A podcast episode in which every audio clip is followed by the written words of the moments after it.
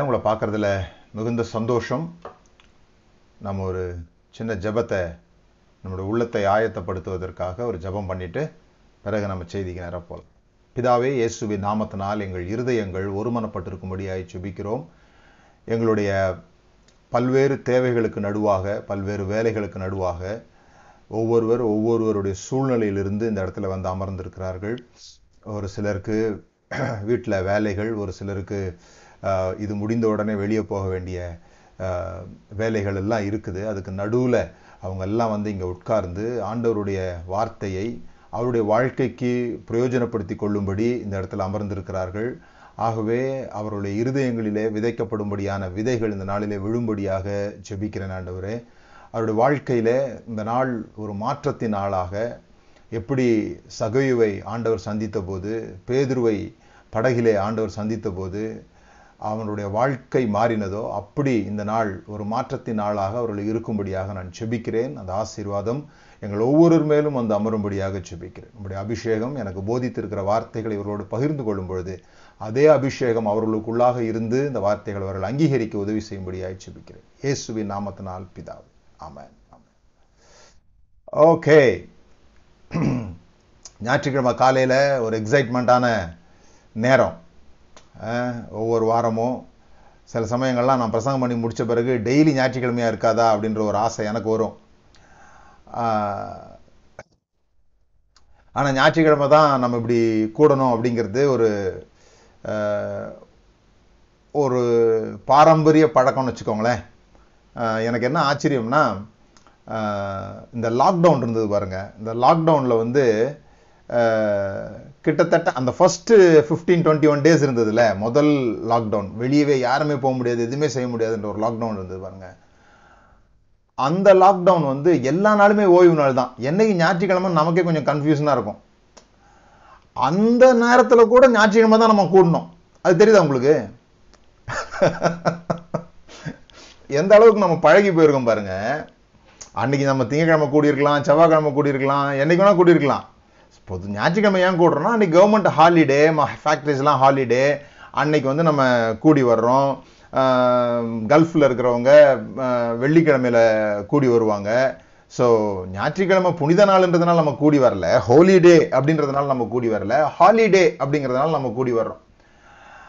அப்போ நமக்கு முழுசாக ஹாலிடே விட்டால் கூட நமக்கு ஞாயிற்றுக்கிழமை தான் கூடி வர முடிஞ்சுது ஏன்னா அதுதான் அதுக்கு பேர் தான் பழக்கம் அந்த பழக்கம் நல்லதும் செய்யும் கெட்டதும் செய்யும் இதெல்லாம் நான் சில சமயத்தில் யோசித்து பார்ப்பேன் எவ்வளோ நமக்குள்ளாக விஷயங்கள்லாம் ஓடி போயிருக்குது அடிக்கடி நான் யோசித்து பார்ப்பேன் இந்த பைபிளில் நோவா கதையில் ஆண்டவர் சொல்வார் அழகாக எழுதியிருக்கோம் அந்த இடத்துல நோவாவும் அவன் பிள்ளைகளும் நோவாவும் அவனுடைய மகன்களும் முதல்ல பேடைக்குள்ளே போனாங்க பிறகு நோவாவுடைய மனைவியும் அவன் மனைவியின் அவன் மகன்களுடைய மனைவியும் மருமகள்களும் பின்னால் போனாங்க அதாவது ஆம்பளைங்கள்லாம் முதல்ல முன்னால் போனாங்க பிறகு பெண்கள்லாம் பின்னால் போனாங்க அப்போது ஆண்கள் வந்து ரொம்ப முக்கியமானவங்க காப்பாற்றப்பட வேண்டியவங்க பெண்கள்லாம் சரி அதுக்கப்புறம் மழை வந்து அடிச்சுட்டு போனால் கூட பரவாயில்ல போல் இருக்கு அப்படின்ற மாதிரி ஒரு சீன் அது பெண்கள் குறைவாக மதிக்கப்பட்டாங்க ஆண்கள் தான் முன்னால் இயல்பாகவே நம்ம பார்த்தோம்னா இந்த காதலிக்கும் போது மட்டும்தான் ஒன்னா நடப்பாங்க லவ் பண்ணும்போது ஆம்பளையும் பொம்பளையும் ஒன்னா நடப்பாங்க கல்யாணம் முடிஞ்ச பிறகு ஆம்பளை முன்னால ஓடிக்கிட்டு இருப்பாரு முன்னால நடந்துகிட்டு இருப்பாரு பொம்பளை பின்னால ஓடி வந்துகிட்டு இருப்பாங்க மனைவி ஏன்னா ஆண்களோட நடைய கொஞ்சம் வேகமா இருக்குமா ஸ்லோ டவுன் பண்றது தான் முக்கியமான விஷயம் அப்போ ஆண்டவர் இந்த பேடையை விட்டு நோவா வெளியே வர சொல்லும் பொழுது ஆண்டவர் சொல்லுவார் நோவா கிட்ட நீயும் உன் மனைவியும் பின்பு உன் மகன்களும் அவர்கள் மனைவிமாரும் வெளியே வரட்டும் அப்படின்னு சொல்லுவார் அதாவது நீ உன் மனைவியை ஈக்குவலாக நடத்து பிறகு உன் பிள்ளைங்களும் அவங்க மனைவியும் வெளியே வரட்டும் அப்படின்னு நோவாவுக்கு சொல்லுவார் பிறகு அவங்க வெளியே வர்ற சீன் எழுதியிருக்கும் பைபிளில் நோவாவும் அவன் மகன்களும் பிறகு அவனுடைய மனைவியும் அவனுடைய மனைவிமார்களும் அவர்களுடைய மனைவிமார்களும் வெளியே வந்தார்கள் அப்படின்னு எழுதியிருக்கும் ஆண்டவரே சொன்னா கூட இவங்க பழக்கத்தை மாத்திக்கிற மாதிரி தெரியல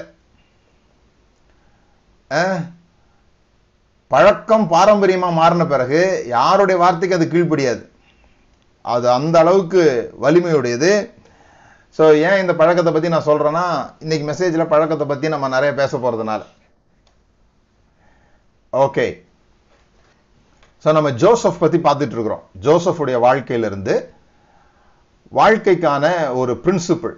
ஏன்னா ஜோசஃபினுடைய லைஃப் நம்ம நிறைய பேருடைய லைஃபோடு கூட ஒத்து போகிற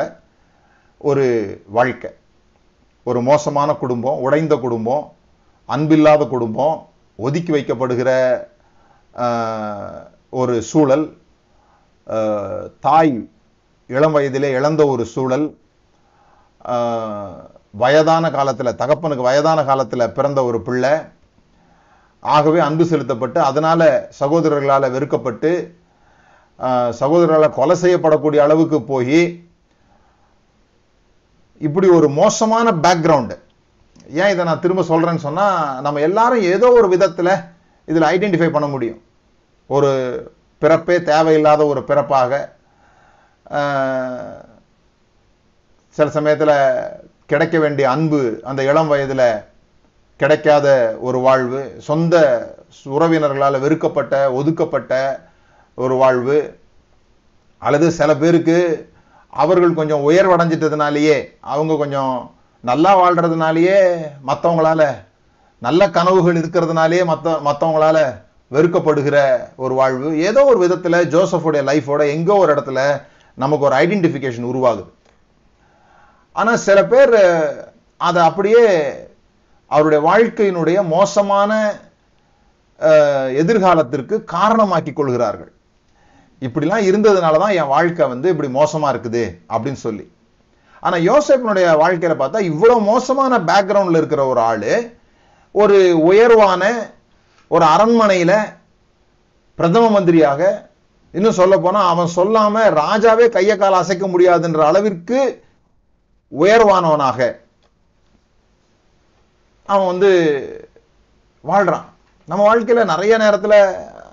முன்னேற பார்க்குறோம் யாரோ போய் சொல்லி நம்மளை குற்றச்சாட்டுகள் சொல்லி ஏமாற்றி பிஸ்னஸ் பார்ட்னர்ஸ் ஏமாற்றிடுறாங்க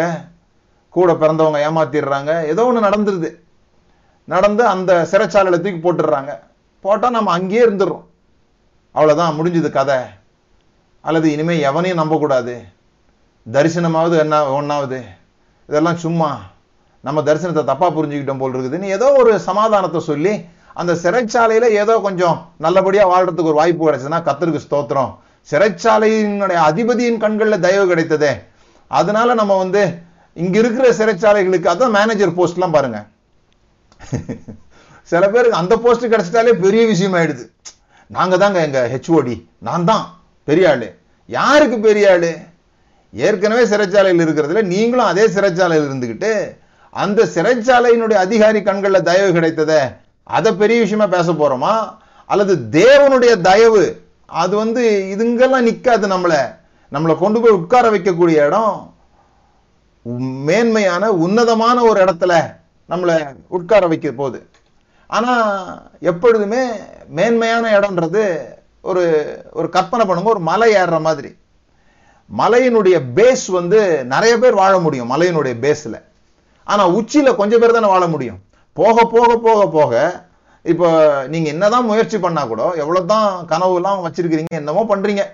ஆனால் கூட ஒரு ஜனாதிபதி தான் இருக்க முடியும் நாட்டுக்கு ஒரு ஜனாதிபதி தான் ஒரு பிரதம மந்திரி தான் இந்த உயர்ந்த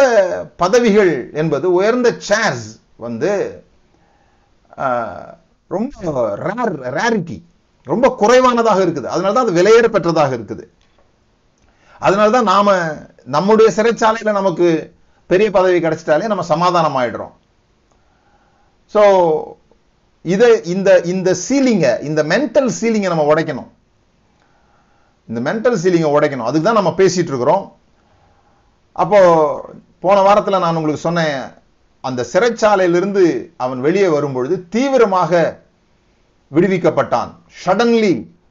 பைபிளில் நீங்கள் பல இடங்களில் ஷடன்லி அப்படின்னு வாசிக்கலாம் சடுதியிலே பவுலை தேவன் சடுதியாய் சந்தித்தார் அப்படின்னு இருக்கும் பரிசுத்தாவியானவர் அந்த அறையை சடுதியிலே நிரப்பினார் அப்படின்னு இருக்கும் சம்டைம்ஸ் காட் ஒர்க்ஸ் குவிக்லி வாழ்க்கையில்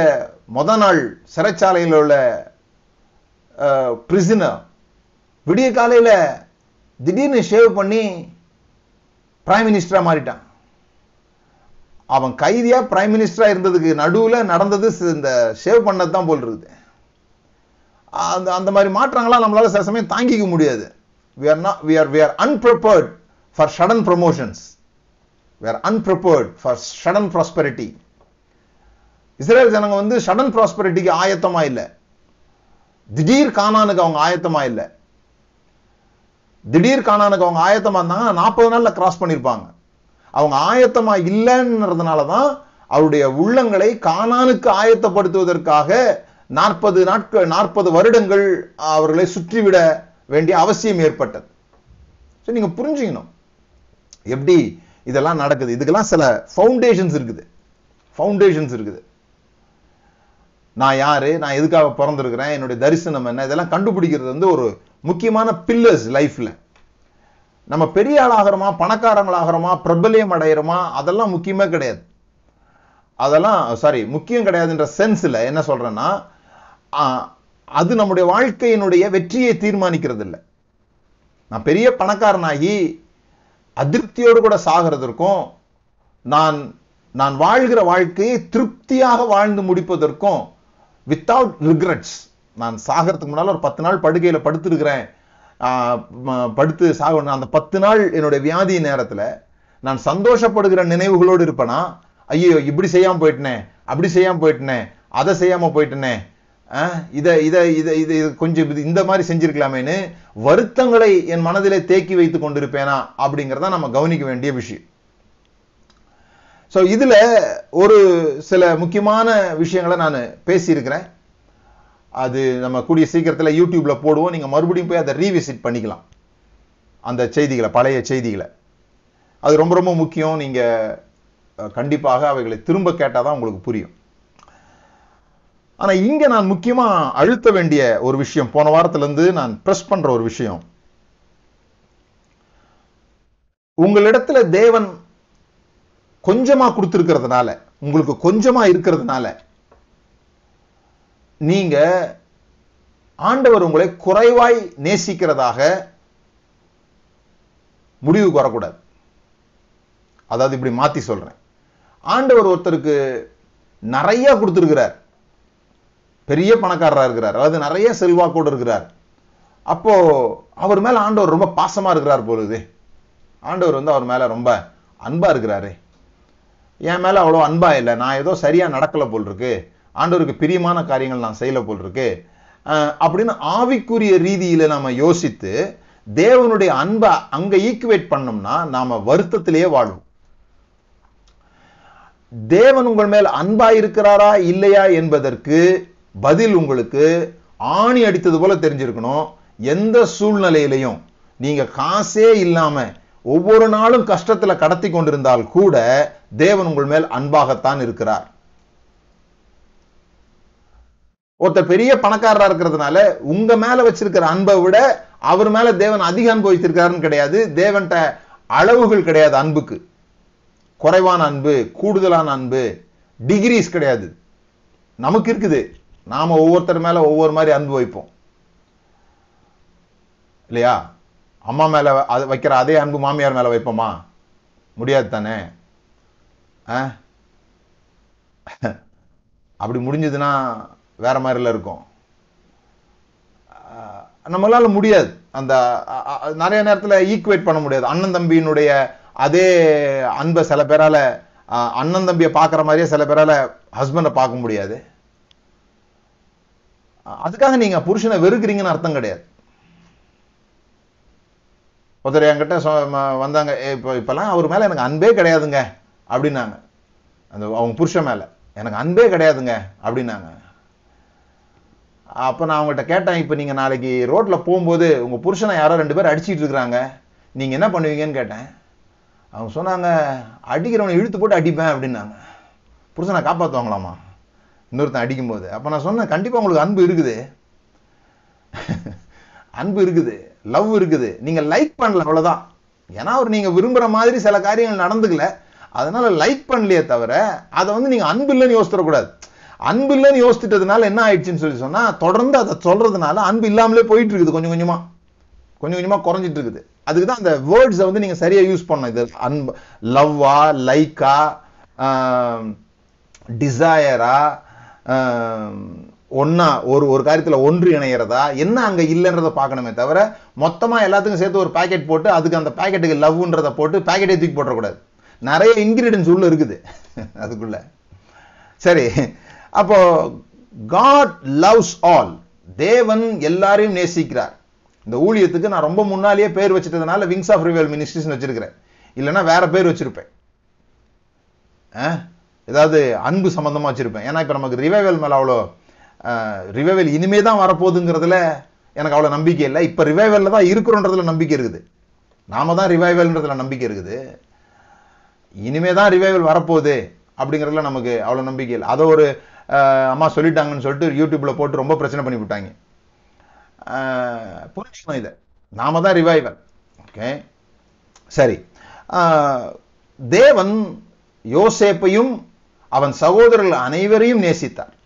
யோசேப்பினுடைய அப்பா யோசேப்பை மட்டும்தான் யோசித்தார் அதனால தான் நம்ம சொன்ன நம்மளால எல்லாரையும் ஒரே நேரமாக ஒரே மாதிரியா பார்க்க முடியாதுன்றது உண்மைதான் ஆனா தேவன் அப்படி இல்லை நீங்க விழுகையில கூட நீங்க பாத்தீங்கன்னா விழுகையில் என்ன நடந்ததுன்னா தேவன் மனிதர்களை ஆணையும் பண்ணியும் உண்டாக்கி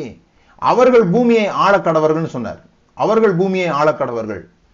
கோ பார்ட்னஸா மாத்திட்டார் மாத்தின பிறகு என்ன நடந்துச்சு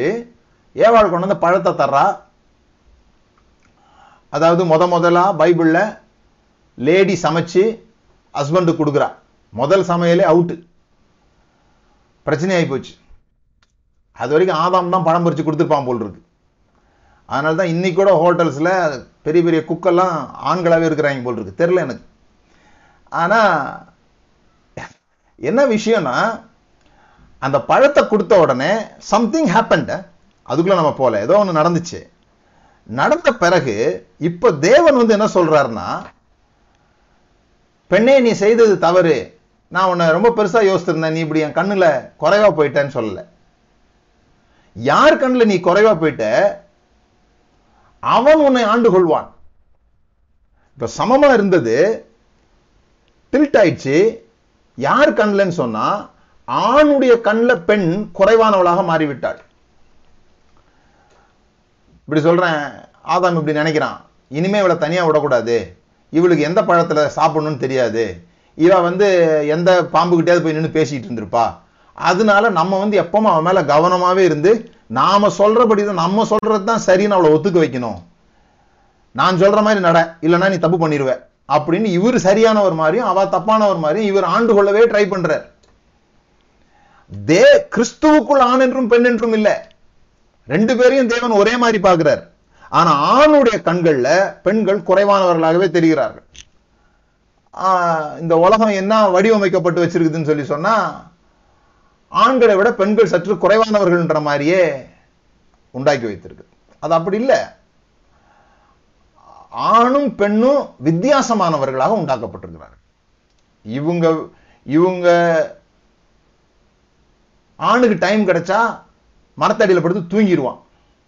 பெண்ணுக்கு டைம் கிடைச்சா மரத்து மேல இருக்க பாம்போட பேசிட்டு இருப்பா அவ்வளவுதான் விஷயம் புரிஞ்சவங்க பாக்கியவான்கள் புரியாதவங்க அதை விட பாக்கியவான்கள்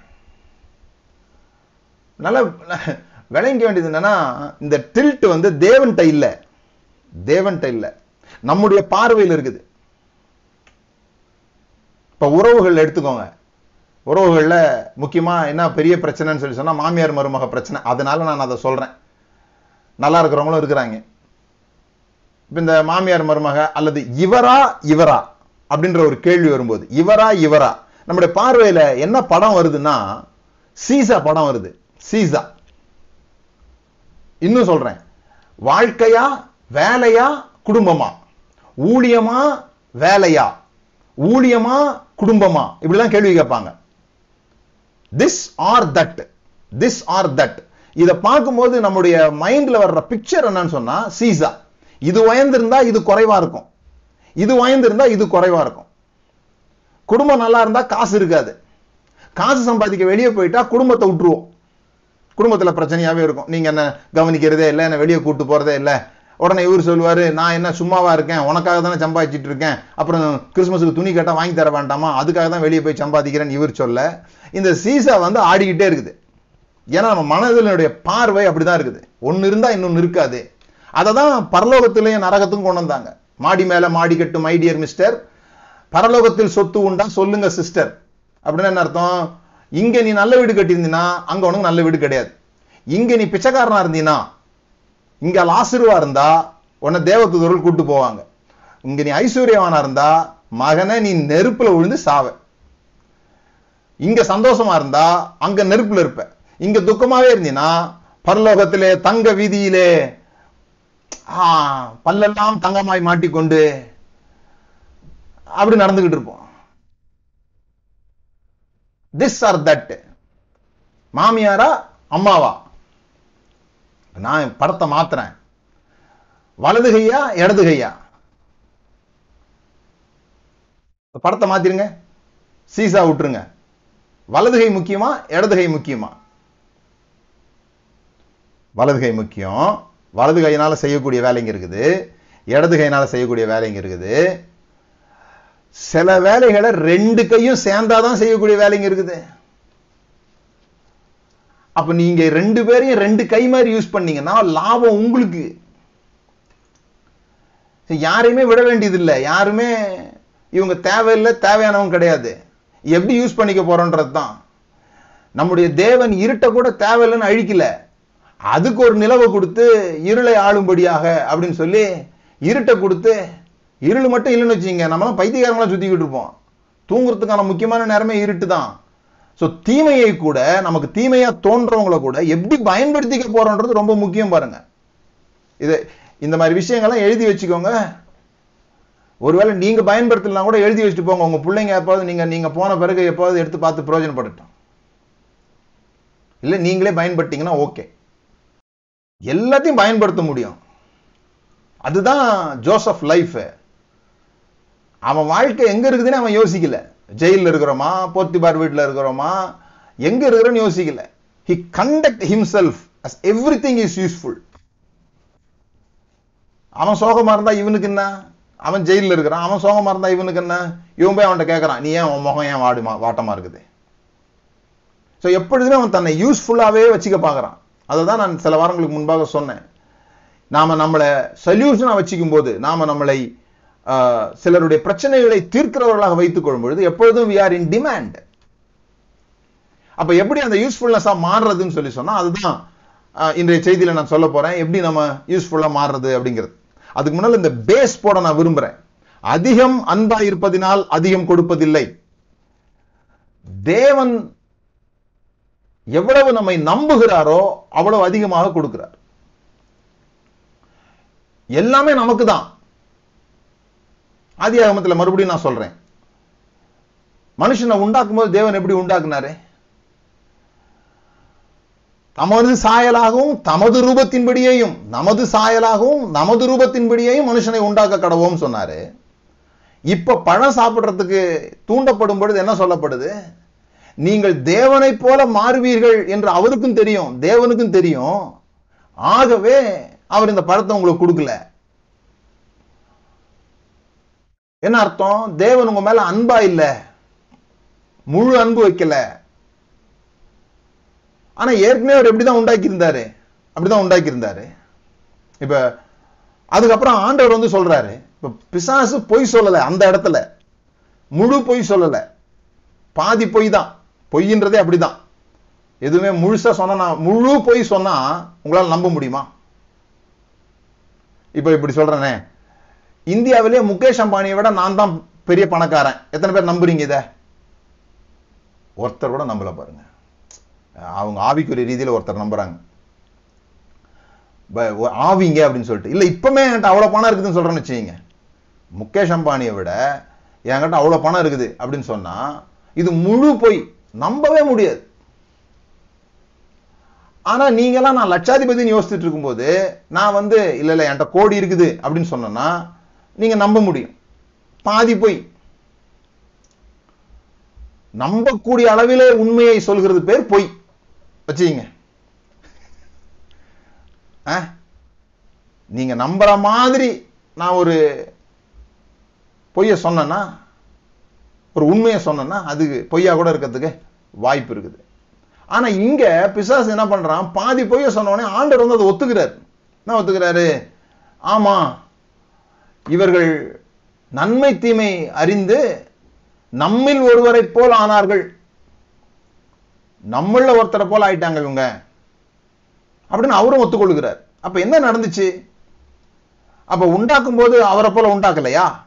இப்பதான் அவங்க அவரை போல ஆனாங்கன்னு அவரே ஒத்துக்கிறாரா இப்ப இப்படி சொல்றேன் நமக்கு புரியுற மாதிரி நம்ம பாஷையில பேசுவோம் உங்களுக்கு ஒரு குழந்தை பிறக்குது அந்த குழந்தை உங்களை மாதிரியே இருக்குது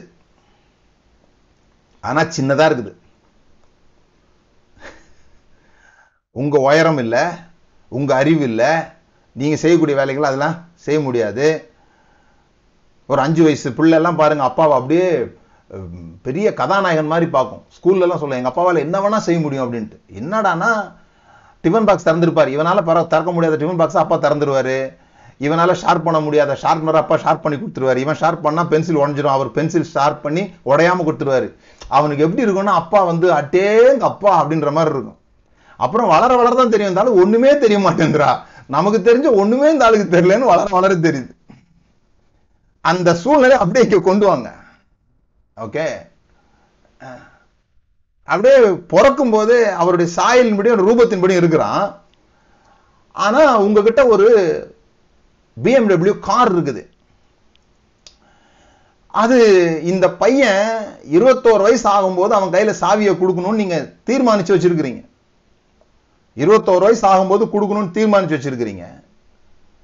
பையனுக்கு இப்போ பதினஞ்சு வயசு பக்கத்து வீட்டுக்காரர் வந்து பையன்கிட்ட பேசுகிறார் உங்கள் குடும்பம் சந்தோஷமாக இருக்கிறது அவருக்கு பிடிக்கல உள்ள குழப்பத்தை உண்டு பண்ணணும்னு பார்க்குறாரு குடும்பத்தில் குழப்பத்தை உண்டு பண்ணணும்னு கொளுத்தி போடுறார் என்ன கொளுத்தி போடுறாரு உங்கள் அப்பா உன் மேலே ஃபுல் பிரியம் இல்லை நீ நினச்சிட்டு இருக்கிற உங்கள் அப்பா ரொம்ப சந்தோஷமாக வச்சுங்கிறாருன்ட்டு இந்த காரை மட்டும் நீ கேட்டுப்பாரு அவர் தரவே மாட்டாரு அப்படின்னு சொல்லி கொளுத்தி போடுறாரு பையன் அப்பாட்ட கேட்டு பார்க்குறான் அப்பா டே இப்போ வேணாண்டா அப்படின்றாரு பக்கத்து இருக்கார் சொல்கிறாரு அவர்கிட்ட என்ன நீ கேட்டுட்டு இருக்கிற சாவி இருக்கிற இடம் உனக்கு தெரியாதான் என்ன எடுத்துகிட்டு வந்து ஸ்டார்ட் பண்ணி ஓடி போட்டுறா நீ அப்படின்ட்டார் இப்போ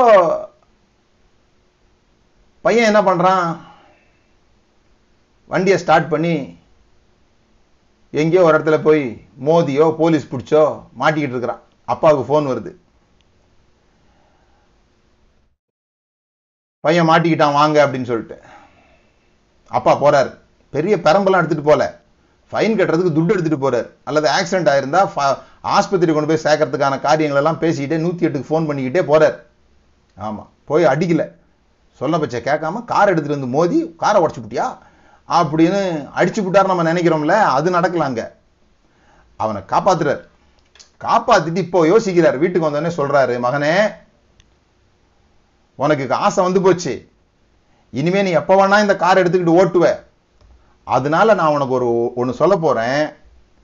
நீயே வெளியே போய் சம்பாதிச்சு இந்த காரை வாங்கி ஓட்டு அப்படின்னு தான் அவன் எடுத்த மண்ணை பண்படுத்தும்படி அவனை அனுப்பினார் இந்த தோட்டத்தை நான் உருவாக்குறதுக்கு உருவாக்குறது வந்து ரொம்ப ஈஸியாக நீ கிராண்டடாக எடுத்துக்கிட்டதுனால எல்லா பழத்தையும் சாப்பிட்ற வெளியே போய் நீ ஒரு பழத்தை உருவாக்கி பாரு எப்படி இருக்குதுன்னு நீ அப்படி தானே வாழ விரும்புன போய் வாழுன்னு அமுச்சு வச்சார் இதுதான் ஆதி ஆமாம் ஒன்னாதிகாரம் இப்போ வழங்கிடுச்சா உங்களுக்கு பாவம் பாவம் என்ன ஏதுன்னு சொல்லிட்டு அப்போது எல்லாம் நமக்குரியது தான் அந்த பழம் கூட நன்மை தீமை அறியத்தக்க விருட்சம் கூட இந்த மனிதனுக்குரியது தான் எப்போனா அவன் ஜீவ விருட்சத்தை சாப்பிட்ட பிறகு இந்த பழத்தை சாப்பிட்டுருந்தானா பிரச்சனை இல்லை இதை அவனுடைய அவனுடைய அவனுடைய நாட்களுக்கு முன்பாக தேவன் அவனை நம்புவதற்கு முன்பாக அவனால் இதை ஹேண்டில் பண்ண முடியும்னு தெரியறதுக்கு முன்பாக கிடைச்சதுன்னா சில பேருக்கு அவங்களுடைய திறனு திறமை வளர்க்கப்படுவதற்கு முன்பாக பதவிகள் கிடைக்குது அதுதான் பணக்கார பிள்ளைகளுடைய சாபம் அவங்க அப்பா கஷ்டப்பட்டு சேர்த்து வச்சிருப்பாரு இவனை அதை காப்பாத்துறதுக்கான எபிலிட்டியே இவனுக்கு இருக்காது ஆனா பிள்ளையா பிறந்துட்டதுனால அந்த கம்பெனி இவன் கையில கொடுத்துட்டு போயிருப்பாங்க ஒரு அப்பாவுக்கு ரெண்டு பிள்ளைங்க அந்த அப்பா இறந்தவொடனே ரெண்டா பிரிச்சுக்கிட்டாங்க சொத்தை அண்ணங்காரரும் தம்பிக்காரரும் ஈக்குவலா பிரிச்சாங்க இன்னைக்கு அண்ணங்காரரு அதே கோடீஸ்வரனா இருந்து பெரிய கோடீஸ்வரன் ஆயிட்டாரு தம்பிக்காரரு மஞ்ச மஞ்ச கடிதாசு கொடுத்துருக்கிறாரு பேங்க்ல இந்தியாவில் இப்ப நடந்துட்டு இருக்கிற விஷயத்த பேசிட்டு இருக்கிறேன் சில பேருக்கு தெரியும் எந்த குடும்பத்தை பத்தி பேசுறேன்னு ரெண்டு பேர்டையும் தான் கொடுத்தாங்க அம்பானி கதை தான் சொல்றேன் நான் அப்ப கவனிச்சு கவனிக்கணும் ஆண்டவர் எப்படி செயல் செயல்படுறாருன்னு சொல்லி சொன்னா மனிதர்கள் உங்கள் மேல் அன்பா இல்லாத போது கூட தேவன் உங்கள் மேல் அன்பா இருக்கிறார் எழுதுறவங்க எழுதிக்கோங்க மனிதர்கள் உங்கள் மேல் அன்பா இல்லாத போது கூட தேவன் உங்கள் மேல் அன்பா இருக்கிறார் ஆனால் மனிதர்கள் எவ்வளவு உங்களை நம்புகிறார்களோ அவ்வளவுதான் தேவனும் உங்களை நம்பி சில காரியங்களை தருகிறார் மனிதர்கள் உங்களை நம்புகிறார்களா உங்களை நம்பி பொறுப்புகளை மனிதர்கள் ஒப்படைக்கிறார்களா அதை நீங்க கவனிக்கணும் யோசேப்பு திடீர்னு பிரைம் மினிஸ்டர் ஆயிடல ஒரு நாள் நைட்டில் ஆனால் அது உண்மைதான் ஆனால் he was prepare for that என்னைக்கு நடக்கும்னு தெரியல ஆனால் அப்பாவுடைய நம்பிக்கையை பெற்றான் போர்த்திபார் வீட்டுக்கு வந்தா போர்த்திபாருடைய நம்பிக்கையை பெறுகிறான் ஜெயிலுக்கு போனா ஜெயிலருடைய நம்பிக்கையை பெறுகிறான் எங்கேயுமே அவன் தனக்கு தான் இருக்கிற இடத்தில் உள்ள நபர்களுடைய நம்பிக்கையை பெறுகிறவனாகவே இருந்தான் ஸோ அதனால தான் இந்த ட்ரஸ்ட்ன்றது கிஃப்ட் கிடையாது பிறக்கும் போதே வர்றது கிடையாது பிறக்கும் போதே நம்ம கூட வந்ததுன்னா கிஃப்ட்டு சில பேருக்கு குரல் நல்லா இருக்கும் சில பேர் எவ்வளோ சாப்பிட்டாலும் ஒல்லியாகவே இருப்பாங்க இதெல்லாம் இதெல்லாம் வந்து இயல்பாக இருக்கிற ஒரு விஷயங்கள் இப்படி இயல்பாக வர்றது கிடையாது trust trust should be built விட்டு கொடுக்க வேண்டியது இருக்கும் மன்னிக்க வேண்டியது இருக்கும் கண்டுகாம போக வேண்டியது இருக்கும் இதெல்லாம் பண்ணாதான் நபர்களுடைய ட்ரஸ்ட்டை நம்ம பெற முடியும் வேலையில் உண்மை உள்ளவர்களாக இருக்க வேண்டியது இருக்கும் அவங்க பார்க்காத போது கூட அந்த வேலையை நம்ம ஒழுங்காக செய்ய வேண்டியது இருக்கும் பணங்களை நம்மளை நம்பி தரக்கூடியவங்களாக நம்ம நம்ம வச்சிருக்கணும் அப்படிங்கும்போது ட்ரஸ்ட் பில்ட் ஆகுது அது சின்ன சின்னதாக தான் பில்ட் ஆக முடியும் சின்ன சின்ன செயல்கள் இருந்து தான் அது வந்து பில்ட் ஆக முடியும் அதே நேரத்தில் நம்முடைய வரங்களை நாம் வளர்த்து கொள்ளுகிறவர்களாக இருக்க வேண்டும் இதுதான் ரொம்ப முக்கியம் யோசைப்பு தன்னுடைய கனவுக்கு பதில் சொல்ல முடியாதவனாக இருந்து ஜெயிலர்கள் ஜெயிலில் இருக்கிறவங்களுடைய தன்னுடைய சக தோழர்களுக்கு கனவுகளுக்கு பதில் அர்த்தம் சொல்லி பிறகு தனக்கு உயர்வாய் இருக்கிற ராஜாவுடைய எப்படி வந்து பாருங்க கிராஃப் எடுத்தவனே ராஜாவுக்கு சொல்ல சொல்ல முயற்சி கூடாது சில பேர் இப்படி சொல்லுவாங்க என்னைக்காவது ஒரு நாள் நான் ராஜாவுடைய தரிசனத்துக்கு சொப்பனத்துக்கு அர்த்தம் சொல்லுவேன் என்னைக்காவது ஒரு நாள் கத்திரனை பயன்படுத்துவார் என்னைக்காவது ஒரு நாள் பாருங்க நான் ராஜாவுக்கு போய் ஏன்பா இப்ப எத்தனை பேருக்கு சொல்லியிருக்கிற இன்னும் சொல்லலைங்க ராஜா யாருன்னு நான் பார்க்கல இன்னும் நீ ராஜாவை பார்க்க வேண்டியதில்லை கூட இருக்கிறவர்களுக்கு உன் கூடவே சிறைச்சாலையில் இருக்கிறாங்களே அவங்களுக்கு முதல்ல சொன்னியான்றது தான் பாயிண்ட் சில பேர் பெரிய பெரிய கனவுகளை வச்சு அடையாம போறதுக்கு காரணமே வெறும் கனவுகள்லேயே ஃபோக்கஸ்டா இருப்பாங்க தங்களை சுத்தி நடக்கிறதுல கவனம் வச்சிருக்க மாட்டாங்க அதனாலேயே கனவுகள் அடையாம போயிடுவாங்க நம்ம ஒன்று புரிஞ்சுக்கணும் தேவன் நமக்குள்ளாக ஏராளமான தாளந்தையும் திறமைகளையும் ஏராளமான விதத்தில் வித் மல்டி ஷேட்ஸ் யுனிக்னஸ்ன்றது அதுதான் எல்லாமே பேனா தான் ஆனால் ஒவ்வொரு பேனாவுக்கும் ஒரு யூனிக்னஸ் இருக்குது நான் ஒரு சில குறிப்பிட்ட பேனா தான் வாங்குவேன் ஏன்னா அது அதை வச்சு எழுதினாதான் தான் எனக்கு எழுத ஓடும் பேனா எல்லாமே பேனா தான் எல்லாரும் செய்கிற காரியத்தை கூட நீங்கள் செய்ய முடியும் ஆனால் அதில் ஷேட்ஸ் இருக்கும் அதில் ஒரு யுனிக்னஸ் இருக்கும் நாம மத்தவங்களை போல மாறுறதுக்கு விரும்புறோமே தவிர நம்முடைய ஒரிஜினாலிட்டியை கண்டுபிடிக்க நம்ம விரும்பல சோ டேலண்ட்ஸ் ஒருத்தர் இப்படி சொன்னாரு இந்த உலகத்திலேயே பணக்கார இடம் எதுன்னா த ரிச்சஸ்ட் பிளேஸ் இந்த வேர்ல்டு எதுன்னு கேட்டார் த ரிச்சஸ்ட் பிளேஸ் நிறைய பேர் சொன்னாங்க சுவிட்சர்லாந்து அமெரிக்கா கனடா அந்த மாதிரி இடங்கள்லாம் சொன்னாங்க இந்த வேர்ல்டு ரிச்சஸ்ட் பிளேஸ் அவர் சொன்னார் இல்லை இல்லை the world richest place is கிரேவியார்டுன்னு சொன்னார் கல்லற தோட்டம் தான் இந்த உலகத்திலேயே மிக பணக்கார இடம் ஏன்னா அங்கே தான் இந்த பொட்டன்ஷியல் வந்து பரீட் ஆயிருக்குது ஆற்றல்கள் திறமைகள் பயன்படுத்தப்படாத அன்யூஸ்டு பொட்டன்ஷியல்ஸ் பாடாத பாட்டுக்கள் செய்யாத வியாபாரங்கள் எழுதாத கவிதைகள் எழுதாத கதைகள் இதெல்லாம் எங்கே புகஞ்சிருக்குதுன்னா அந்த கல்லற தோட்டத்துக்குள்ள தான் புகஞ்சிருக்குது நாம கூட ஏராளமான தாளந்துகளோடு ஏராளமான திறன்களோடு புதைக்கப்பட்டுறோம் சொன்னாலே நான் போன வாரத்தில் எல்லாம் இருபது இருபத்தஞ்சு வயசுல செத்து போயிடுறாங்க புதைக்கிறது தான் எழுபது வயசுல ஏதோ ஒரு வேலை கிடைச்சவனே அவள் தான் மாட்டிக்கிறோம் செத்து போயிடுறாங்க நம்முடைய திறன்களை வெளியே கொண்டு வரல ஆனா பவுல் சொன்னார் நான் பானபலியாக வார்க்கப்பட்டு போகிறேன் எனக்குள்ள இப்ப ஒண்ணுமே இல்லை எல்லாத்தையும் ஊத்திட்டேன் நான் நீங்க பாத்திருக்கீங்களா இந்த சாவு இடத்துல கல்ற தோட்டத்துல பானை வச்சுருப்பாங்க நீங்கள் ஒருவேளை கிறிஸ்தவ கல்லத்தோட மட்டும் போயிருந்தீங்கன்னா தெரியாது பானை வச்சுருப்பாங்க அந்த பானையில் வந்து இப்படி சுற்றி வரும்போது ஒரு ஒரு வச்சு கொத்துவாங்க இப்படி கொத்தனோடனே அதுலேருந்து லீக் ஆகும் அப்புறமா கொத்துவாங்க மறுபடியும் லீக் ஆகும் பானை மொத்தம் தண்ணி காலியானோடனே பானை போட்டு உடைப்பாங்க ஒரு சிம்பாலிக்காக நம்முடைய உயிரை சொல்லுது இப்படிதான் உயிரை செலவு பண்ணணும் நம்ம செலவு பண்ணி செலவு பண்ணி காலி பானையாக நான் உடைக்கப்பட்டு போகிறேன் பவுல் சொல்றாரு ஆனால் நாமெல்லாம் உள்ள தண்ணி இருக்கும்போதே தண்ணியை ச வெளியே ஊத்தாம பார்த்துக்கிட்டு தண்ணியோட போச்சிடுறாங்க நம்மளை அவ்வளோ தாளந்துகளோட திறமைகளோட புதைக்கப்படுறோம் பயத்தினால அவமானத்தினால தோல்விகளுக்கு பயப்படுறதுனால மற்றவங்க எதுவும் சொல்லிவிடக்கூடாதுன்னு நினைக்கிறதுனால மற்றவங்களோட ஊரோட ஒத்து போகணும்னு நினைக்கிறதுனால இதனாலலாம் நம்ம என்ன பண்ணப்படுறோம்னு சொல்லி சொன்னால் எந்த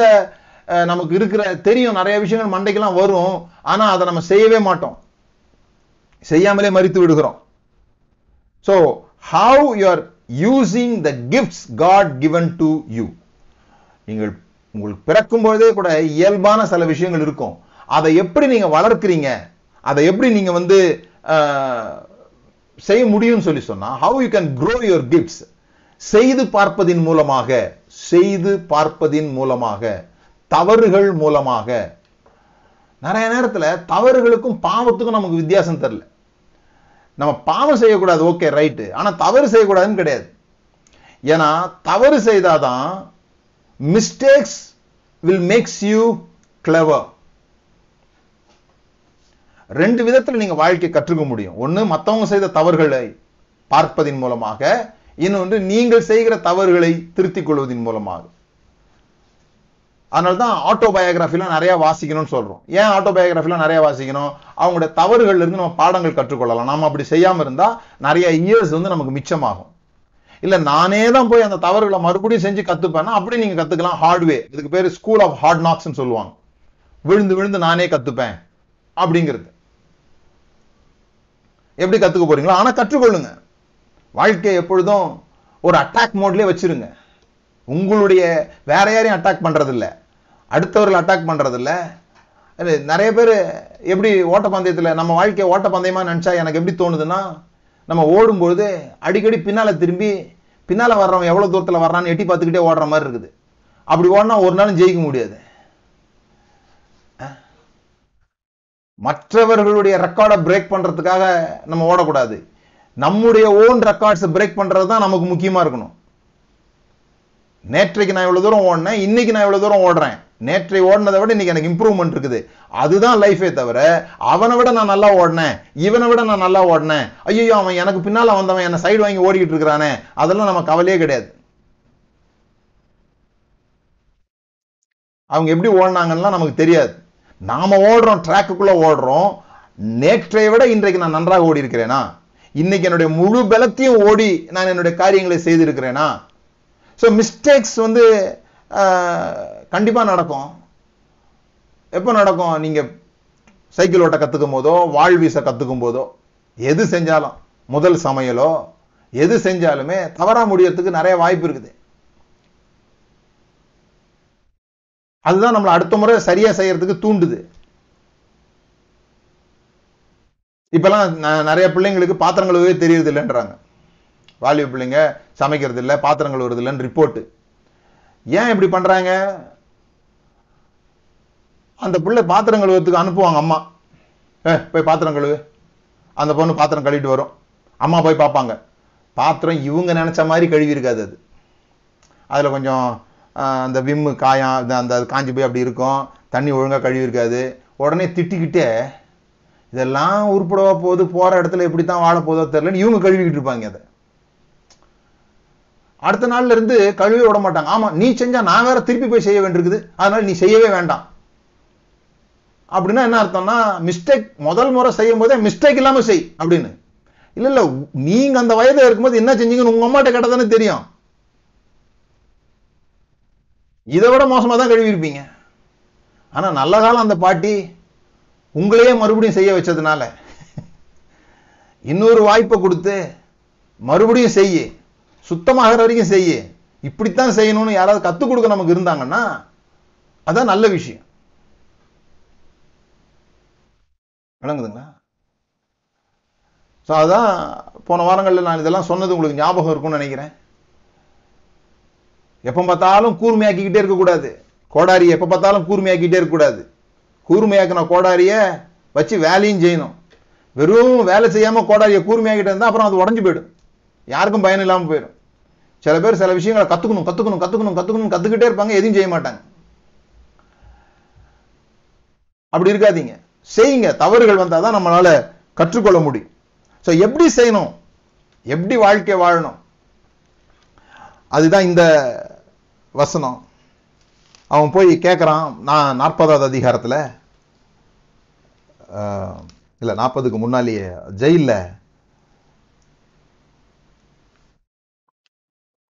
நாற்பதாவது அதிகாரத்தில் எட்டாவது வசனம் அதற்கு அவர்கள் சொப்பனம் கண்டோம் அதற்கு அர்த்தம் சொல்லுகிறவன் ஒருவனும் இல்லை என்றார்கள் அதற்கு யோசேப்பு சொப்பனத்துக்கு அர்த்தம் சொல்லுதல் தேவனுக்குரியது கை தடுக்க பார்க்கலாம் ஒரு முறை எவ்வளவு பாருங்க அவன் தேவனை மகிமைப்படுத்துறான் தேவனை மகிமைப்படுத்துறான் இந்த அர்த்தம் சொப்பனத்துக்கு அர்த்தம் சொல்றதெல்லாம் சாதாரண விஷயம் கிடையாதுப்பா அது வந்து தேவனுடைய விஷயம் அது தேவனுக்குரியதுன்னு சொல்லிட்டு அடுத்தது தான் தமாஷ் தேவனுக்குரியதல்லவா அவைகளை என்னிடத்தில் சொல்லுங்கள் என்றான் ஏன்பா யோசிப்பு என்னப்பா சரியா பேசுறியா இல்லையா தமிழ் சரியா சொல்றியா இல்லையாப்பா தரிசனத்துக்கு அர்த்தம் சொல்றது தேவனுக்குரியது ஆகவே அதை தேவனிடத்தில் சொல்லுங்கள் அப்படி சொல்ல அவன் அவன் சொல்றது அர்த்தம் சொல்றது தேவனுக்குரிய வேலை அவைகளை என்னிடத்தில் சொல்லுங்கள் ஏன்னா இப்ப நான் தான் தேவனுடைய வேலையை பார்த்துட்டு இருக்கிறேன்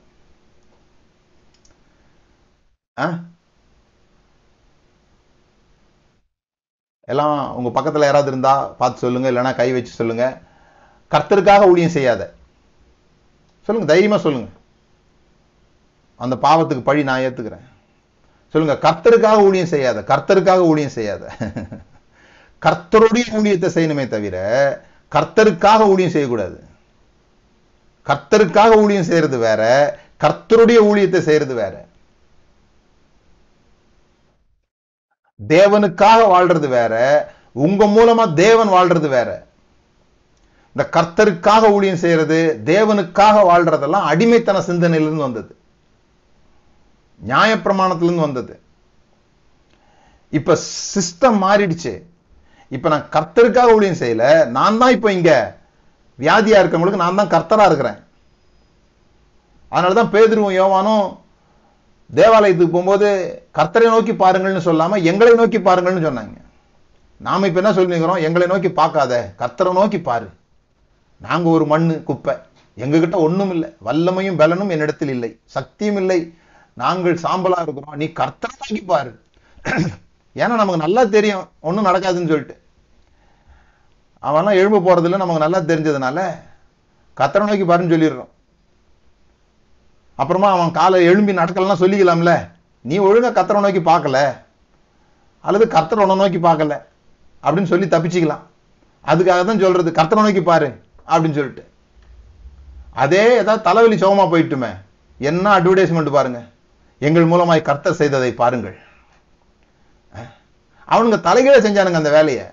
என்ன செய்யறானுங்க முதல்ல எங் எங்களை நோக்கி பாருன்னு சொல்லிட்டு அற்புதம் நடந்தோம்னு எல்லாரும் அவங்களே நோக்கி பார்க்கும்போது நீங்கள் எங்களை நோக்கி பார்க்கறது என்ன நம்ம மாத்தி செஞ்சிட்டு இருக்கோம்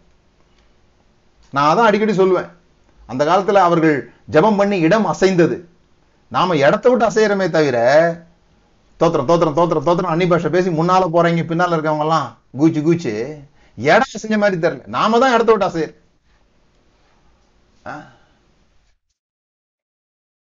எல்லாம் தலைகளை செஞ்சுட்டு இருக்கிறோம் ஏன்னா நமக்கு புரியல நம்ம எப்படி வேலை செய்யணும்ட்டு நாம் தேவனை போல செய்யணும் இப்ப அர்த்தம் சொல்றது தேவனுக்குரியது இப்ப நான் தான் இருக்கிறேன் தேவனுடைய பிளேஸ்ல I am the representative of God நான் தேவனுக்காக இந்த வேலையை செய்யல அல்லது தேவன் இந்த வேலையை என்ன செய்ய சொன்னதுனால நான் செய்யல ஐ ஆம் ஹிஸ் சேனல் நான் தான் இப்போ தேவனா இருக்கிறேன் இந்த இந்த உங்களுக்கு நான் தான் இப்போ தேவனா இருக்கிறேன் ஏன் அப்படி சொல்ல முடிஞ்சது அவனுக்கு ஏன்னா அவன் நினைக்கிறான் தேவன் இப்போ இந்த வேலையை செய்தா எப்படி செய்வேனோ அப்படி நான் செய்ய போறேன்னு நினைக்கிறான் இந்த எண்ணம் இருந்ததுனாலே நம்முடைய தாளந்துகளை நம்ம விருத்தியாக்கி கொள்ள முடியும் எப்படி விருத்தியாக்கிக்க முடியும் தேவன் இந்த வேலையை செஞ்சா ஒரு சமையல் செய்றீங்க அல்லது ஒரு விறகு வெட்டுறீங்க அல்லது ஒரு தர துடைக்கிறோம் அப்போ நம்ம என்ன நினைக்கணும் தேவன் இந்த தரையை தொடச்சா எப்படி இருக்குமோ அப்படின்னு நான் இந்த தரையை தொடக்க போகிறேன் தேவன் இந்த விறக வெட்டினா தேவன் கலெக்டராக இருந்தா தேவன் டீச்சராக இருந்தா ஏன்னா எந்த வேலையும் மனிதர்களுக்குரியது அல்ல போதிப்பது நீங்கள் ஒவ்வொரு நாள் காலையில் டீச்சராக இருந்தீங்கன்னா ஸ்கூலுக்கு போகிறதுக்கு முன்னால் இப்படி சொல்லிட்டு போங்க பாடம் படித்து கொடுப்பது தேவனுடைய வேலை அல்லவா என்னிடத்தில் சொல்லுங்கள் நான் தான் இன்றைக்கு பாடம் சொல்லிக் கொடுக்க போகிறேன் தைப்பது தேவனுடைய வேலை அல்லவா என்னிடத்தில் கொடுங்கள் நான் தைக்கிறேன் தேவனுக்குரியது அல்லவா அந்த வார்த்தையை மறந்துடாதீங்க இன்னைக்கு தேவனுக்குரியது அல்லவா அதை என்னிடத்தில் சொல்லுங்கள் நம்ம வந்து காரியம் நடந்துட்டா போதும்னு நினைக்கிறோம் காரியம் நடந்துட்டா போதும் அதனால தான் நமக்கு வந்து இந்த மீடியா கிரிட்டி மத்தியமான ஒரு வாழ்க்கை இருக்குது அமெரிக்காவில் ஒரு சிலை இருக்குது அமெரிக்காவினுடைய அந்த சுதந்திர தேவி சிலைன்னு சொல்லுவாங்க சுதந்திர தேவி சிலை இது வந்து பிரான்ஸ் நாடு வந்து அமெரிக்காவுக்கு கிஃப்டாக கொடுத்தது அப்போ அங்குள்ள ஒரு சிற்பாசாரி வந்து அதை செய்து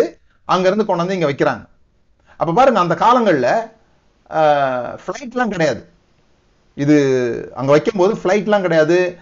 ஹெலிகாப்டர் கிடையாது மேலே போய் யாரும் பார்க்க போகிறதில்ல அந்த சிலை எப்படி இருக்குதுன்னு சொல்லிட்டு மேலேருந்து யாரும் அந்த சிலையை பார்க்க போகிறதில்ல ஆனால் ஃப்ளைட்லாம் கண்டுபிடிச்ச பிறகு ஃப்ளைட் அது மேலே செலுத்தி பார்க்கும்போது தெரியுது அவங்களுக்கு யாருமே பார்க்காத அந்த தலைமுடி அதுவே பெரிய உயரம் எல்லாம் இப்படி தான் பார்க்க முடியும் இல்லை உள்ளே இருக்கிற லிஃப்ட் மூலமாக உள்ளுக்குள்ளே போயிட்டு வரலாம் கொஞ்சம் தூரத்துக்கு யாருமே பார்க்காத அந்த இடத்தை அவ்வளோ சிரத்தை எடுத்து அந்த சிலையை செய்தவர் செய்திருக்கிறார் That is called excellence. விளங்குதுங்களா நிறைய நேரத்தில் என்கிட்ட சில பேர் கேட்பாங்க நீங்கள் கொடுக்குற ஸ்டஃப் வந்து ரொம்ப ஜாஸ்தியாக இருக்கு பிரதர் இதெல்லாம் வந்து இவங்களுக்கு கொடுக்க வேண்டியது இல்லை இதெல்லாம் வந்து பயங்கரமான இடங்களில் பேச வேண்டியது இருக்குது எனக்கு பயங்கரமான இடமோ கொஞ்சம் பேரோ நிறைய பேரோ கிடையாது நான் பயங்கரமானவன் அவ்வளோதான் எனக்கு நான் பயங்கரமானவன் நான் பேசினா இப்படி தான் பேசுவேன் பத்தாயிரம் பேர் இருந்தாலும் சரி பத்து பேர் இருந்தாலும் சரி அதுதான் சரியான அஸ்திபாரமா இருக்க முடியும் உங்களுக்கு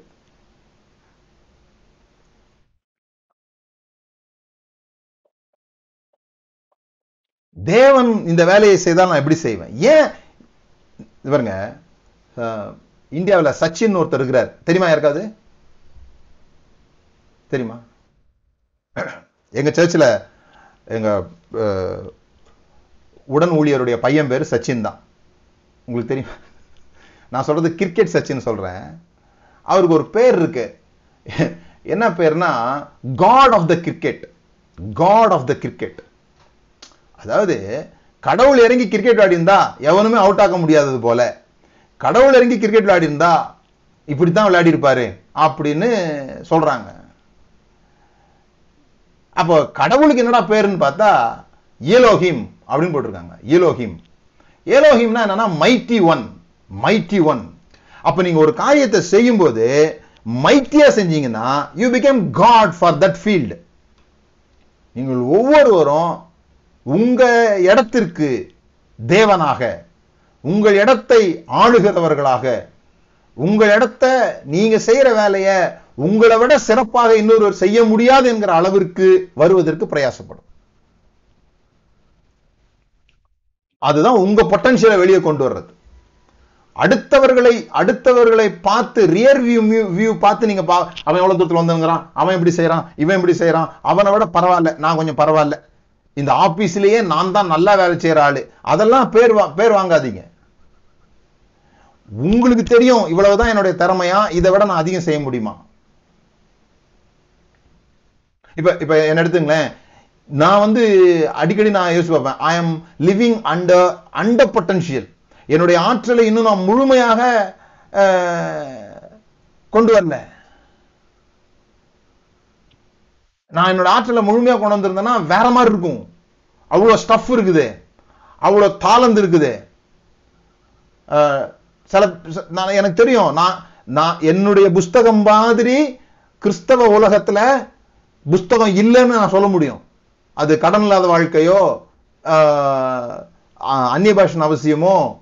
எந்த புஸ்தகத்து அந்நிய பாஷன் அவசியம் கூட விட்டுருக்கு எனக்கு பொறுத்த வரைக்கும் நீங்கள் தேவனுக்கு பிரியமானவர்களும் கடன் இல்லாத வாழ்க்கை என்ற புஸ்தகமோ இந்த ஃபீல்டில் அப்படி ஒரு புஸ்தகம் இல்லை எனக்கு நான் நான் என்னையே பெருமை பாராட்டிக்கிறேன் கூட நீங்கள் நினச்சிங்களேன் அப்படி கூட போயிட்டு போட்டுமே எனக்கு தெரியும் அது நாம் எப்படி பாருங்க உலகத்தார் சொல்கிறாங்க ப்ளூ ஓஷன் ஸ்ட்ராட்டஜி அப்படின்னு ஒன்று கொண்டு வந்துருக்குறாங்க ப்ளூ ஓஷன் ஸ்ட்ராட்டஜி அப்படின்னா என்ன அர்த்தம் இந்த உலகம் வந்து ரெட் ஓஷன் அப்படின்னா சின்ன மீன்கள்லாம் இங்கே உயிர் வாழ முடியல ஏன்னா பெரிய பெரிய மீன்கள்லாம் கடிச்சு சாப்பிடுறது அதை அந்த சண்டை நடக்குது சண்டை ஒரே தொழில் அந்த தொழிலில் பல பேர் மோதும் போது அங்கே சண்டை நடந்து ஒரே ரத்த ஆறா ஓடுது அதான் ரெட் ஓஷன் யாருமே செய்யாத போட்டியே இல்லாத ஒரு தொழிலை நான் துவங்கினா அதுக்கு பேர் ப்ளூ ஓஷன் ஸ்ட்ராட்டஜி யாருமே செய்ய முடியாத அளவுக்கு நான் எனக்கு கூட போட்டிக்கு யாருமே இல்லை நான் ஒன்று புதுசாக கண்டுபிடிச்சிருக்கிறேன் நான் ஒன்று புதிய துவக்கத்தை தர்றேன் அது ப்ளூ ஓஷன் ஸ்ட்ராட்டஜி இதெல்லாம் நம்ம யோசிக்கணும் அதனால தான் ஆரம்பத்திலே நான் சொல்லிட்டேன் பரலோகத்துக்கு போகிற மோடை கொஞ்சம் நிறுத்தி வைங்க நீங்கள் செத்துட்டா பரலோகத்துக்கு தான் போவீங்க அதுல எந்த சந்தேகமும் இல்ல அப்படி ஒருவேளை நீங்க போகலன்னா வந்து கேளுங்க நான் பதில் சொல்றேன் அது அப்புறமா பார்த்துக்க வேண்டிய விஷயம் என்ன பிரதர் அங்க போகலாம் அதுக்கப்புறம் எப்படி உங்கள்கிட்ட வந்து கேட்கறது அப்படின்னு கேட்காதீங்க இப்ப என்ன நான் வந்த பிறகு வேணா கேட்டுங்க இப்போதைக்கு நான் வர்ற மாதிரியும் இல்லை இங்க வேலை நிறைய இருக்குது நீங்க ஜெயில இருந்தா கூட உங்களுக்கு வேலை இருக்குது கர்த்தர் கூட இருக்கிறாரு கர்த்தர் யோசிப்போட கூட இருந்தார் யோசேப்பு சிறைச்சாலையில் இருந்தான் இப்ப கர்த்தர் கூட இருக்கிறாருன்றதை யோசேப்பு எப்படி சொல்றான் அவரு மத்தவங்களுக்கு இது தேவனுக்குரிய வேலை இப்ப என்கிட்ட சொல்லுங்க அதுதான் தேவன் உங்களை நம்புகிற நம்பிக்கை ஏன்னா நீங்க தான் தேவனுடைய பிள்ளைங்க நீங்க தான் ஜோசப் இந்த உலகத்துல இன்னும் இயேசுவை ஏற்றுக்கொள்ளாதவர்கள் இப்படி கற்பனை பண்ணுங்க அவங்க எல்லாம் வந்து தேவனால் அன்பு கூறப்பட்டவர்கள் ஆனா நம்பிக்கைக்குரியவர்கள் அல்ல அவர்களை வைத்து தேவனுடைய கனவை நிறைவேற்ற முடியாது அப்ப இயேசு கிறிஸ்துவை ஏற்றுக்கொண்டவர்கள் எத்தனை பேரோ அத்தனை பேரும் அவருடைய பிள்ளைகளாகும்படி அவர்களுக்கு அதிகாரம் கொடுக்கப்பட்டது அப்படின்னா என்ன அர்த்தம் பிள்ளைகள்னா என்ன இன்னும் பைபிள்ல வந்து அவர் வி ஆர் அடாப்டட்னு போட்டிருக்கு வி ஆர் அடாப்டட் அடாப்டட் சன்ஸ்னு போட்டிருக்கு நாம எல்லாம் சுவிகார புத்திரரானோம் அப்படின்னா நம்ம நினைச்சுக்கிட்டோம் அடாப்டட்னா நமக்கு என்ன தெரியும் பிள்ளை இல்லாதவங்க பிள்ளைய போய் தத்து எடுத்துட்டு வருவாங்க ஏதோ அப்படி ரோட்ல சுத்திட்டு இருக்குது அந்த டைம்ல அதை போய் எப்பா நான் உன்னை வளர்க்குறேன் அப்படின்னு கொண்டு வந்தா அது தத்து பிள்ளை அது மாதிரி நம்ம எங்கேயோ ரோட்ல சுத்திட்டு இருக்கும்போது ஆண்டவர் வந்து சரி பார்க்க பரிதாமா இருக்குது பிச்சை கிச்சை எடுத்துக்கிட்டு ரோட்ல பொறுக்கிட்டு கிடக்குது பாப்பா பாப்பா நான் உன்னை சத்து எடுத்துக்கிறேன் அப்படின்னு கூப்பிட்டு வந்தாருன்னு நினைச்சுக்கிறோம் நம்ம அந்த வார்த்தை அப்படி வந்துட்டதுனால ஆனா அவங்களுக்கு அது வேற வார்த்தை சுவிகார புத்திரர் அப்படின்னா அது வேற வார்த்தை பாருங்க அந்த காலத்துல பிள்ளைங்கன்றவங்க வந்து இந்த காலத்துல மாதிரி கொஞ்சப்படுறவங்க கிடையாது அதாவது ஆஹா புள்ள ஏன் புள்ள அப்படிலாம் கொஞ்சப்படுறவங்க கிடையாது ஏன்னா ஆண்டவர்கிட்ட நம்ம ஜோம் பண்றோம் பாருங்க பிள்ளைக்கு உடம்பு சரியில்லாமல் வந்துட்ட உடனே ஒரே என்ன வேணா எடுத்துங்க என் பிள்ளைய கொடுத்துருங்க அப்படின்னு ஜோம் பண்றோமே அந்த மாதிரி ஜபம்லாம் அங்கே பண்றது இல்லை அதனால தான் ஆபரகம் பிள்ளைய கொண்டு போய் பலி செலுத்தத்துக்கு கொண்டு போனான் பிள்ளையெல்லாம் பலியே கொடுத்துருவீங்க இந்த காலத்தில் கொடுப்போமா நம்ம நம்ம பொமரிய நாய்க்குட்டியே விட மாட்டேன்றோம் காரில் போட்டு கொண்டு போயிட்டு இருக்கிறோம் புள்ளை எங்க விடுறது அப்போ அந்த காலத்தில் அப்படி கிடையாது நிறைய பிள்ளை பெற்றுப்பாங்க சில பிள்ளை அடிமைகளாக கூட வித்துருவாங்க இன்னைக்கு கூட நடக்குது சில சமயத்தில் இப்போ காசு இல்லாத போது பிள்ளைய வித்துடுறாங்க மாட்டுக்கு பதிலாக பிள்ளைய கீழே வச்சு டிராக்டரில் விழுறாங்க அந்த உழுதல்லாம் அதில் நடக்குதுன்னெலாம் பேப்பரில் வாசிக்கிறோம் அப்போ பாருங்க அந்த காலங்களில் அதனால தான் ஏசு சொன்னார் சிறு பிள்ளைகளை போல ஆகுங்க அப்படின்னு சொல்லி சொன்னால் சின்ன பிள்ளைங்களை போல நின்றுட்டு இருக்கிற இடத்துலயே ஒன்றுக்கு போங்க அந்த அர்த்தத்தில் இல்லை சின்ன பிள்ளைங்களா சின்ன பிள்ளைங்களை யாரும் மதிக்கிறது இல்லை கான்டெக்ட் அதுதான் யார் பெரியவன் அங்க சண்டை நடந்துட்டு இருக்கு யார் பெரியவன் சண்டை நடந்துட்டு இருக்கும்போது ஏசு சொல்றாரு நீங்கள் சிறு பிள்ளை விழவோ ஆகாவிட்டாலும் சொல்றாரு அதாவது என்னை கண்டுக்கணும் என்னை மதிக்கணும் என்னை ஏன் அவங்க விசாரிக்கல நான் முக்கியம் இல்லையா எனக்குரிய முக்கியத்துவம் என்ன இதே தான் மனுஷன் மண்டையில் ஓடிக்கிட்டே இருக்குதா அவங்க எல்லாம் இவ்வுலகத்துக்குரியவர்கள் கண்டுக்கவே இல்லைன்னு வச்சிங்களேன் நான் யார் என்ன ஏது எவன் முக்கியத்துவம் கொடுக்குறேன் அதெல்லாம் எனக்கு தேவையில்லை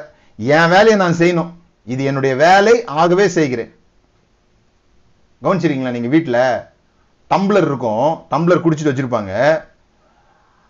அக்கா வந்து அந்த டம்ளரை ஜம்ப் பண்ணி போகும் அண்ணனோ அக்காவோ கூட பசங்க வந்து அந்த அந்த டம்ளர் அங்கே தான் இருக்கும்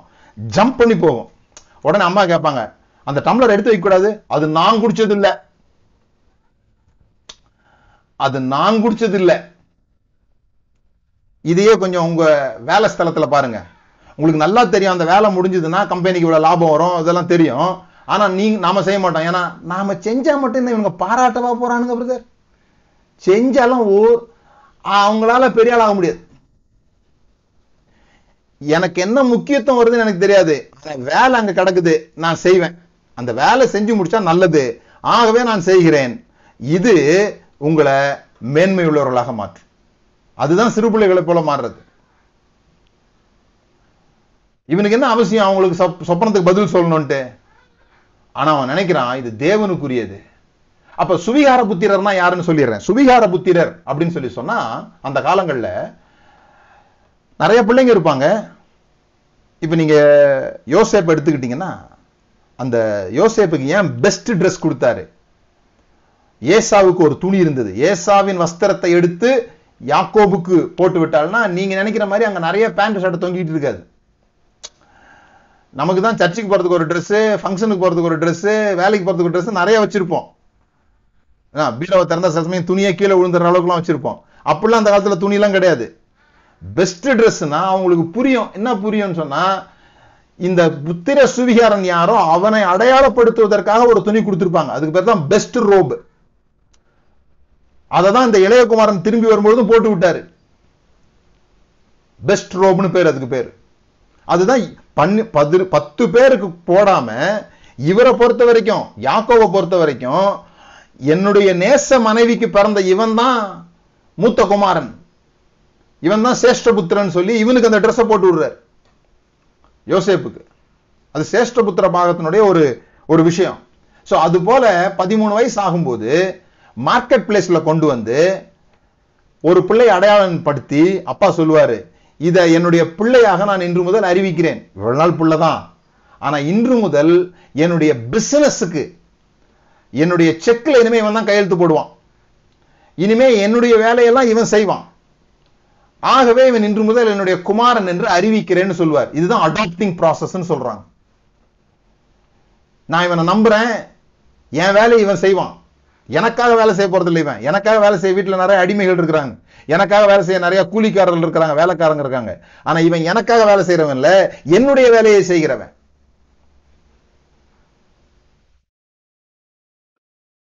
அதுதான் புள்ள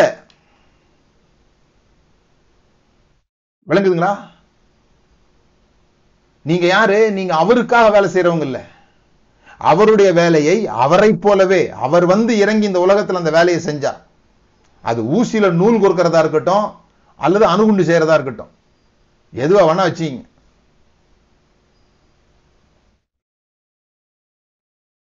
ஆனா நான் செய்யற வேலையை நான் அவ்வளவு சிறப்பா செய்வேன் ஏன்னா என் மேல ஒரு ட்ரெஸ் இருக்குது நான் அப்பாவுடைய வேலையை செய்யறேன் அதை தான் இயேசு தேவாலயத்தில் இருக்கும்போது சொல்றார் நான் என் தகப்பனுக்கு அடுத்தவைகளில் இருக்க வேண்டியது என்று நீங்கள் அறியீர்களா அது ஆங்கில வேதாகமத்தில் ஃபாதர்ஸ் பிஸ்னஸ்ன்னு வருது என் பிதாவுக்கு அடுத்தவைகளில் இருக்கிறது ஃபாதர்ஸ் பிஸ்னஸ் என்னுடைய தகப்பனுடைய வேலையை நான் செய்ய போகிறேன் நான் வேற யாருக்கோ ஒருத்தருக்கு வேலை செஞ்சா இல்லை என் தகப்பனுக்காகவே வேலை செஞ்சா கூட பத்துலேருந்து அஞ்சு எப்போ அஞ்சு மணி ஆகும் காடு அடிக்கலான்னு தான் பார்த்துட்டு இருப்பேன் ஆனால் அது என்னுடைய வேலையாக இருந்தா அது டைம் போகிறதே தெரியாமல் அந்த வேலை முடிக்கணும் டைம் முடியுதான்னு நான் பார்க்க மாட்டேன் வேலை முடியுதான்னு பார்ப்பேன் அதுதான் என் அவருடைய வேலையை செய்யறதுன்றது நிறைய பேர் ஊழியத்தை கூட சிறப்பாக செய்ய முடியாமல் போகிறதுக்கு காரணம் என்ன அவருக்காக ஊழியம் செய்கிறோம் முப்பது நாள் ஊழியம் செஞ்சுட்டு அவர்கிட்டே கேட்கறது என்ன நான் உமக்காக தானே செய்கிறேன் ஏன் என்னை ஆசீர்வதிக்கவே இல்லை ஏன் எனக்கு சம்பளம் தரல அப்படி கேட்கறது சம்பளத்துக்காக வேலை செய்யலைங்க அது என் குடும்ப பிஸ்னஸ் எனக்கு சம்பளம் கிடைக்குது இல்லை அது நான் பார்க்க போகிறதில்ல ஏன்னா எல்லாவற்றுக்கான பலன் எனக்கு உண்டாக போகுது அவரோடு கூட ஆளுகை அவரோடு கூட பாடுபட்டால் அவரோடு கூட ஆளுகை செய்ய போறேன் அவரோட உடன் ஊழியக்காரனா இருக்கிறேன் அவரோட உடன் பங்காளியா இருக்கிறேன் நான் இந்த இந்த இந்த உலகத்துல தேவன் என்னதான் நம்பி இருக்கிறார் அவருடைய கனவை நிறைவேற்றுவதற்காக இதெல்லாம் செய்யப்படுவதன் மூலமாக இந்த பூமி பரலோகமா மாறுறது அவருடைய கனவு தான் அதுல நான் பங்கு பெற போகிறேன் அதுதான் யோசிப்பினுடைய எண்ணம் இவன் கனவுக்கு பதில் சொல்றதுனால எனக்கு விடுதலை கிடைக்க போதான்னு அவன் யோசிக்கல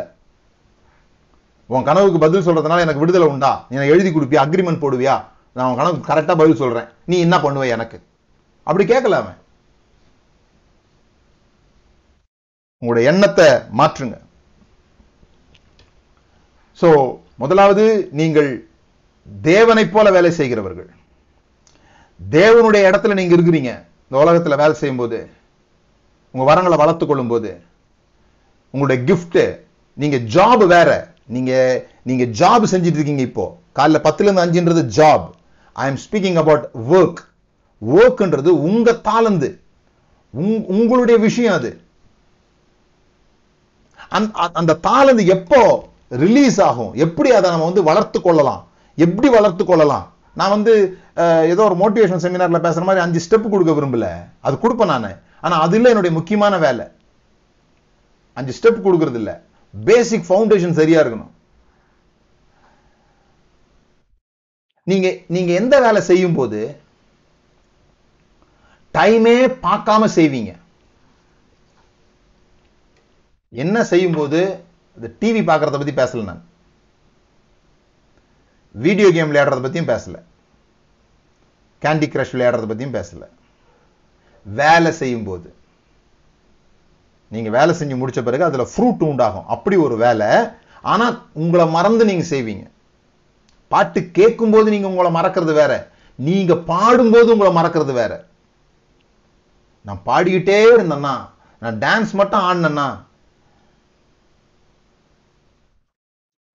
பால் யாங்கிச்சோவுடைய மாமியார் நினைக்கிறேன் நான் சரியா சொன்னா அவங்க தான் நாற்பது நாள் உபாசம் பண்ண போயிட்டு முடிச்சுட்டு வரும்போது பார்த்தா அறுபது நாள் ஆகி போச்சு அது தெரில அவங்களுக்கு டைம் போனது அந்த மாதிரி சில வேலைகள் இருக்கும் நமக்கு அதை அதை செஞ்சிட்டா மட்டும் ஐம் இன் த ஃப்ளோ அப்படின்னு சொல்லுவாங்க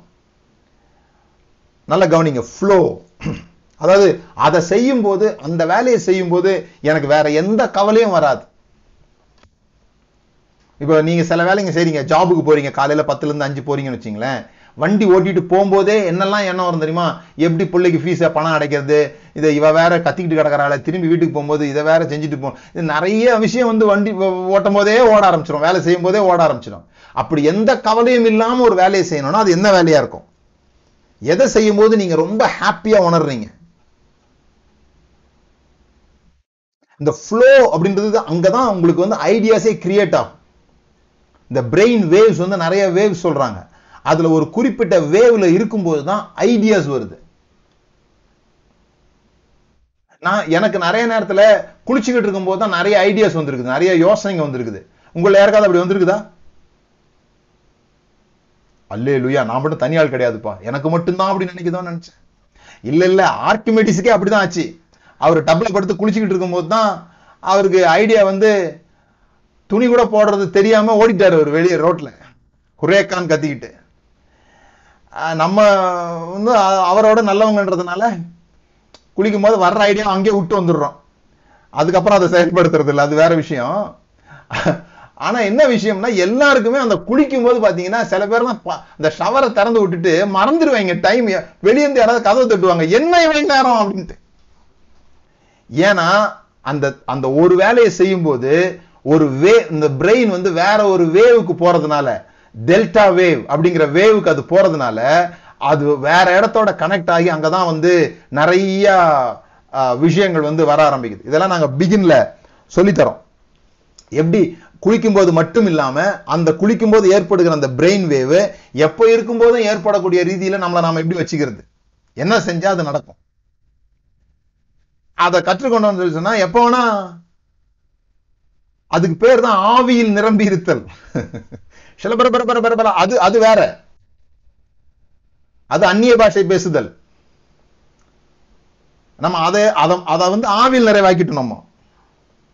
ஆவியில் நிறைஞ்சா அந்நிய பாஷை பேசுவோம் அது வேற ஆனால் அதுவே ஆவியில் நிறையிறது கிடையாது நீங்கள் ஆவியில் நிறைஞ்சு ஒரு வேலை செய்ய முடியும் முதல்ல நீங்கள் தேவனாக இருக்கிறீங்க ரெண்டாவது ஆவியில் நிறைஞ்சு வேலை செய்யுங்க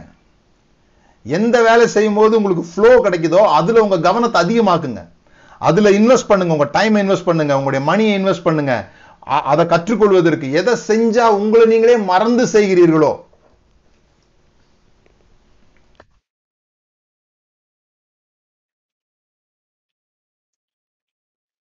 நான் பிரசங்கம் பண்ண ஆரம்பி மேடைக்கு போயிட்டேன்னா நான் ஒரு டிஃப்ரெண்ட் மேன் மேடைக்கு மட்டும் இல்லை இப்போ கூட நான் அப்படித்தான் தண்ணி இருக்கும் மறந்துடுவேன் குடிக்கிறதுக்கு அதே மாதிரி டைம் போயிட்டு இருக்குதுன்றதையும் மறந்துடுவேன் அதனால தான் அடிக்கடி பார்த்துக்கிறேன் இது ஜூம் மீட்டிங்காக இருக்கிறதுனால நாங்கள் கேம்ப் நடத்துவோம் உங்களெல்லாம் அந்த கேம்புக்கு கூப்பிட்ருக்குறேன் சீக்கிரமாக பதிவு பண்ணிக்கோங்க ஜனவரி மாதம் கேம்புக்கு அதில் சில பேருக்கு தெரியும் பின்னால் இருந்து காமிச்சிக்கிட்டே இருப்பாங்க டைமை முடிய போதே முடிய போகுதுன்னு நான் வாட்செல்லாம் கழட்டி அங்கே முன்னால் வச்சுருப்பேன் கரெக்டாக டைமுக்கு முடிச்சிடணுன்ட்டு ஆனால் வாட்சை முன்னால் வச்சது மறந்துடுவேன் ஏன்னா நான் நானா இல்லை நான் வேற ஒரு ஆளாக இருப்பேன் அங்கே பொசாஸ்டு நான் பாட்டு பேசிகிட்டு இருப்பேன் என் சர்ச்சிலலாம் சில சமயத்தில் என்னை மிமிக்கிரி பண்ணுவாங்க அப்படி மிமிக்கிரி பண்ணும்போது என்ன மிமிக்கிரி பண்ணுவான்னா இப்போ எல்லாரும் எழுந்து நிற்போம் நம்ம ஜெபம் பண்ண போகிறோம் அப்படின்னு எழுப்பி விட்டுட்டு அதுக்கப்புறம் பதினஞ்சு நிமிஷம் பேசிகிட்டு இருப்பேன் எழுப்பி விட்டதை மறந்துடுவேன் ஃப்ளோ இந்த ஃப்ளோ ஏன்னா அந்த கடைசி எழுப்பி விட்ட பிறகு வரும் பாருங்க சில வார்த்தைங்க அது ரொம்ப முக்கியமானதா இருக்குமா அங்கதான் விஷயமே நடக்கும் ஃப்ளோ எந்த சமயத்துல ஃப்ளோ ஆகுதுன்னு நம்ம கண்டுபிடிக்கணும் அதான் ரொம்ப முக்கியம் வாட் டைம் நீ பாத்துறீங்களா சில வேலை இருக்கும் ஏன்னா நான் மேகசின் எழுதுறேன் மேகசின் எழுதும் போது அது வந்து இருபத்தி ஒன்பதாம் தேதி கொடுக்கப்படணும் ஒன்பதாம் தேதி கொடுத்தாதான் அது வந்து சரியான நம்ம சமயத்துக்கு வரும் இருபத்தஞ்சாம் தேதி வரைக்கும் எழுத மாட்டோம் இருபத்தி ஆறாம் தேதி வரைக்கும் எழுத மாட்டோம் ஆனா இருபத்தி ஏழாம் இப்போ அப்படி டெய்லி அரை மணி நேரம் எழுத வேண்டும் அப்படிலாம் உட்காந்து ஒன்றும் மண்டைக்கு வரவும் வராது என்னத்தை எழுத சரி போ அப்படின்னு விட்டுருவோம் ஆனா அந்த இருபத்தி ஏழாம் தேதி உட்கார்ந்த உடனே இது இவ்வளவு நாள் எங்க இருந்ததுன்னு தெரியாத அளவுக்கு சரியும் வந்து இறங்கிடும் அது மாதிரி யாருக்காவது நடந்திருக்குதா நீங்க குற்றமான சாட்சிகள் ஆகக்கூடாது ஐயோ டெய்லி அரை மணி நேரம் செய்யலையே கவலைப்படாதீங்க காரியம் நடந்துச்சு இல்ல அங்கதான் விஷயம் நான் ஒரு புஸ்தகத்தை முதல் புஸ்தகம் அந்நிய பாஷன் அவசியங்கிற புஸ்தகத்தை ஏழு நாள்ல எழுதி முடிச்சேன் செவன் டேஸ் ஒரு புஸ்தகம் எழுதுனது சாதாரணமான விஷயம் இல்லை அப்ப பிரதர் ஏழு நாள் எப்படி எழுதுனீங்க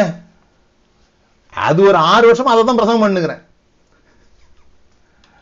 ஒரு ஆறு வருஷமா அந்நிய போற இடத்துல எல்லாம் அபிஷேகத்தை பத்தி அந்நிய பாஷை பத்தி தான் பேசிட்டு இருக்கிறேன் அப்ப அது ஃபுல் ப்ரிப்பேர்டா இருக்கிறேன் நான் இறங்கினோடனே ஃப்ளோ வெடிச்சிருச்சு ஃப்ளோன்றது வந்து எங்கேருந்தும் வந்துடாது it's you should always prepare for that அந்த சந்தர்ப்பம் வரும்போது அதுக்குள்ளே நுழையிறதுக்கு நீங்கள் ஆயத்தமாக இருக்கணும் சில சமயத்தில் நான் பார்த்துருக்குறேன் பேசிடுவேன் ஸ்டேஜில் வந்து பேசிடுவேன் பேசின பிறகு வந்து என்ன நம்ம இப்படிலாம் பேசியிருக்கிறோம் அப்படின்னு யோசிப்பேன் இவ்வளோ இதெல்லாம் பாயிண்ட்ல இல்லையே புக்கில் இல்லையே நம்ம நோட்டில் இல்லையே நீங்கள் நமக்கு இதெல்லாம் தெரியாது பாருங்க இந்த மலை சறுக்குலாம் பார்த்துருக்கீங்களா இந்த பனிச்சறுக்கு விளையாட்டுன்னு சொல்லுவாங்க இந்த பனிச்சறுக்கு விளையாட்டு விளையாடுறவங்க நீங்க போய் கேட்டு பார்த்தீங்கன்னா அது அவ்வளோ குயிக்காக நடந்துடும் செம ஃபாஸ்ட்டாக நடக்கும் சர்ன்னு இறங்கிடுவாங்க இறங்கின பிறகு தான் அவங்க பிரெயின் வந்து அவங்க இறங்கி வந்த பாதையை ப்ராசஸே பண்ணும் அது மாதிரி இருக்கும் ஃப்ளோவில் வேலை செய்யும்போது வேலை செஞ்சு முடிச்சிடுவோம் செஞ்சு முடிச்ச பிறகு இது எப்படி செஞ்சோன்னு யோசித்துக்கிட்டு இருக்கும் தட்ஸ் கால் ஃப்ளோ அதான் ஆவியில நிறைஞ்சிருப்பது வேற ஆளா மாறி செய்கிறது இவன் வேறே ஆவியுடைய மனுஷன் இவன் மேல் தேவ ஆவி இருக்கிறார் இதெல்லாம் சொல்றாங்க டேனியல் பத்தி ஜோசப் பத்தி சொல்லும்போது இவன் மேல் வேறே ஆவி இருக்கிறார் ஏன் சொன்னா பைபிள் அப்படி சொல்லி நீதிமொழிகள் இருபத்தி ரெண்டுல தன் வேலையில் ஜாக்கிரதை உள்ளவனை நீ கண்டாயானால் அவன் நீசருக்கு முன்பாக நிற்காமல் ராஜாக்களுக்கு முன்பாக நிற்பான் தட் ஸ்பிரிட் ஆஃப் எக்ஸலன்ஸ் அந்த ஜாக்கிரதன்றது எக்ஸலன்ஸ் தன் வேலையில் திறம்பட இருக்கிறவன் ஆவியில் இருந்து செய்கிறவன் ஆசிரிப்பு கூடாரம் செய்ய போகும்போது பைபிள் சொல்லியிருக்கு தேவனுடைய ஆவி அவனை நிரப்பினது அவன் பேரு பேர் மறந்துட்டான் ஆவி நிரப்புனது அவன் அந்த வேலையை நுணுக்கமாக செய்தான் அந்த நுணுக்கமாக வேலை செய்கிறவங்களாம் பாருங்க ஃப்ளோவில் தான் வேலை செய்வாங்க ஆட்டோமேட்டிக்லி எஃபர்ட்லெஸ்லி அந்த இடத்துல உங்களுடைய கவனத்தை நீங்க கொண்டு வாங்க நம்ம இன்னைக்கு ஜெபம் பண்ணுவோம் தொடர்ந்து பார்ப்போம் எப்படி இதில் வளர்த்து கொள்கிறது அப்படின்றது இன்னும் சில காரியங்கள் நான் கொண்டு வந்தேன் ஆனால் இன்னைக்கு முடியல தொடர்ந்து நம்ம அடுத்த வாரங்களில் பேசுவோம் பட் இன்னைக்கு ரெண்டு விஷயம் ஆழமாக வச்சுக்கோங்க ஒன்று நீங்கள் எதை செய்தாலும் நீங்கள் எதை செய்கிறீங்களோ இப்படி கூட வச்சுக்கோங்க நீங்கள் பக்கத்தில் உள்ளவங்க கூட பேசுகிறீங்க பேசும்போது ஒரு நிமிஷம் கண்ண மூடி வேணும் அப்படி குலுக்கிக்கோங்க ஏதாவது செஞ்சுக்கோங்க அப்படின்னா என்ன அர்த்தம்னா இப்போ நான் தேவனா மாறிட்டேன்ற ஒரு அர்த்தத்துக்கு ஏதாவது இப்படி குளிக்கோங்க ஏதாவது ஏதாவது இப்படி கையை அப்படி அமுத்திக்கோங்க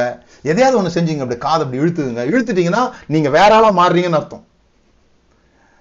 வேற ஆளாக மாறிட்டு இப்போ தேவன் பேசுகிறது போல பேச போகிறோம் நான் உங்ககிட்ட இப்போ இந்த பிரச்சனையை தேவன் எப்படி டீல் பண்ண போறாரோ அப்படி டீல் பண்ண போறேன் அப்படி யோசிங்க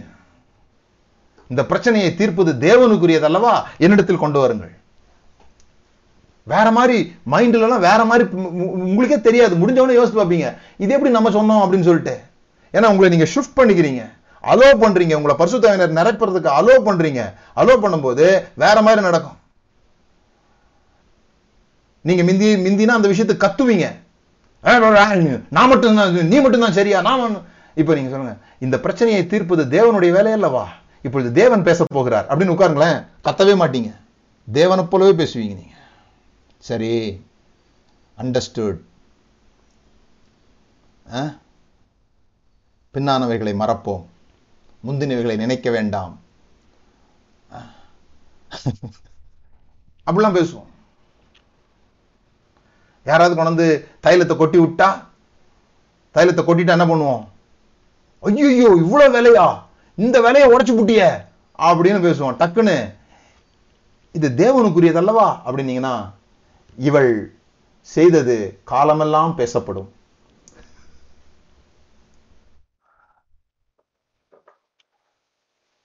அந்த பெர்ஸ்பெக்டிவ் நமக்கு மாறணும் எந்த வேலை செய்யும் கவனிங்க நீங்க வேலை செஞ்சுட்டு இருக்கும்போது எந்த வேலை செஞ்சா அப்படியே இன்பமா செய்றீங்க திரும்ப திரும்ப செய்றீங்க சில பேருக்கு சமையல் செஞ்சாங்கன்னா வேற எதுவும் ஓடாது யாரும் பேசக்கூட கூடாது அப்படியே அதை ரசித்து செய்வாங்க சில பேர் இந்த மனுஷன் வந்தால் கத்துவாரேன்னு செய்வாங்க அது வேற விஷயம் அது சமைக்கணுமேன்றது அது ஒன்றும் தப்பு கிடையாது அப்படியாவது சமைச்சு போட்டுருங்க ஆனால் அது செய்யணுமேன்னு செய்யறது வேற ஹாவ் டு வேற வாண்ட் டு வேற want to I want to do this have to வேற கிறிஸ்தவனா வாழணுமேன்ட்டு வாழ்றது வேற அவங்க அடிக்கடி சொல்லுவாங்க பிரதர் நான் மட்டும் பைபிளை தூக்கல கதையே வேற பிரதர் அது வேற அது வேற நாம வேற ஒரு எல்லைக்கு வரணும் கண்களை மூடி ஜோம் பண்ணுவோம் ஹாலலூயா ஓ தகப்பனே உமக்கு நன்றி ஆண்டவரே கொஞ்ச நேரம் அப்படியே மறுபடியும் யோசித்து பாருங்க ஒருவேளை வேகமா நான் சில காரியங்களை சொன்னதுனால உங்களுடைய ப்ராசஸிங் டைம் கொஞ்சம் லேட்டாக இருந்ததுன்னா பிக் பண்ணுங்கள்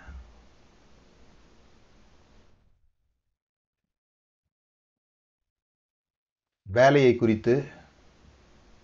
இந்த கால வேலை பதினோரு மணிக்கு நீங்கள் உட்காரும்போது உங்களுக்கு என்ன தெரிஞ்சுதோ அதுக்கும் இந்த ஒன்னேகால் மணி நேரம் கழித்த பிறகு உங்களுக்கு என்ன தெரியுதோ அதை எப்படி பார்க்குறீங்களோ அதுக்கும் எவ்வளோ வித்தியாசம் இருக்குதுன்றத யோசிங்க